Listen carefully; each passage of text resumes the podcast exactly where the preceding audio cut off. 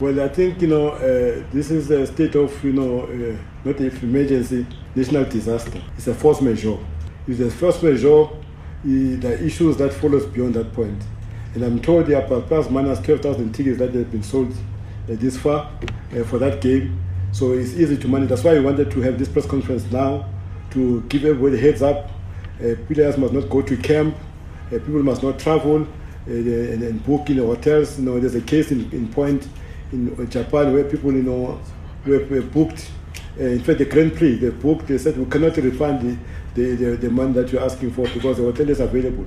Uh, come and take your hotel. But uh, imagine there's a people have been dying, say, no, come and take your hotel.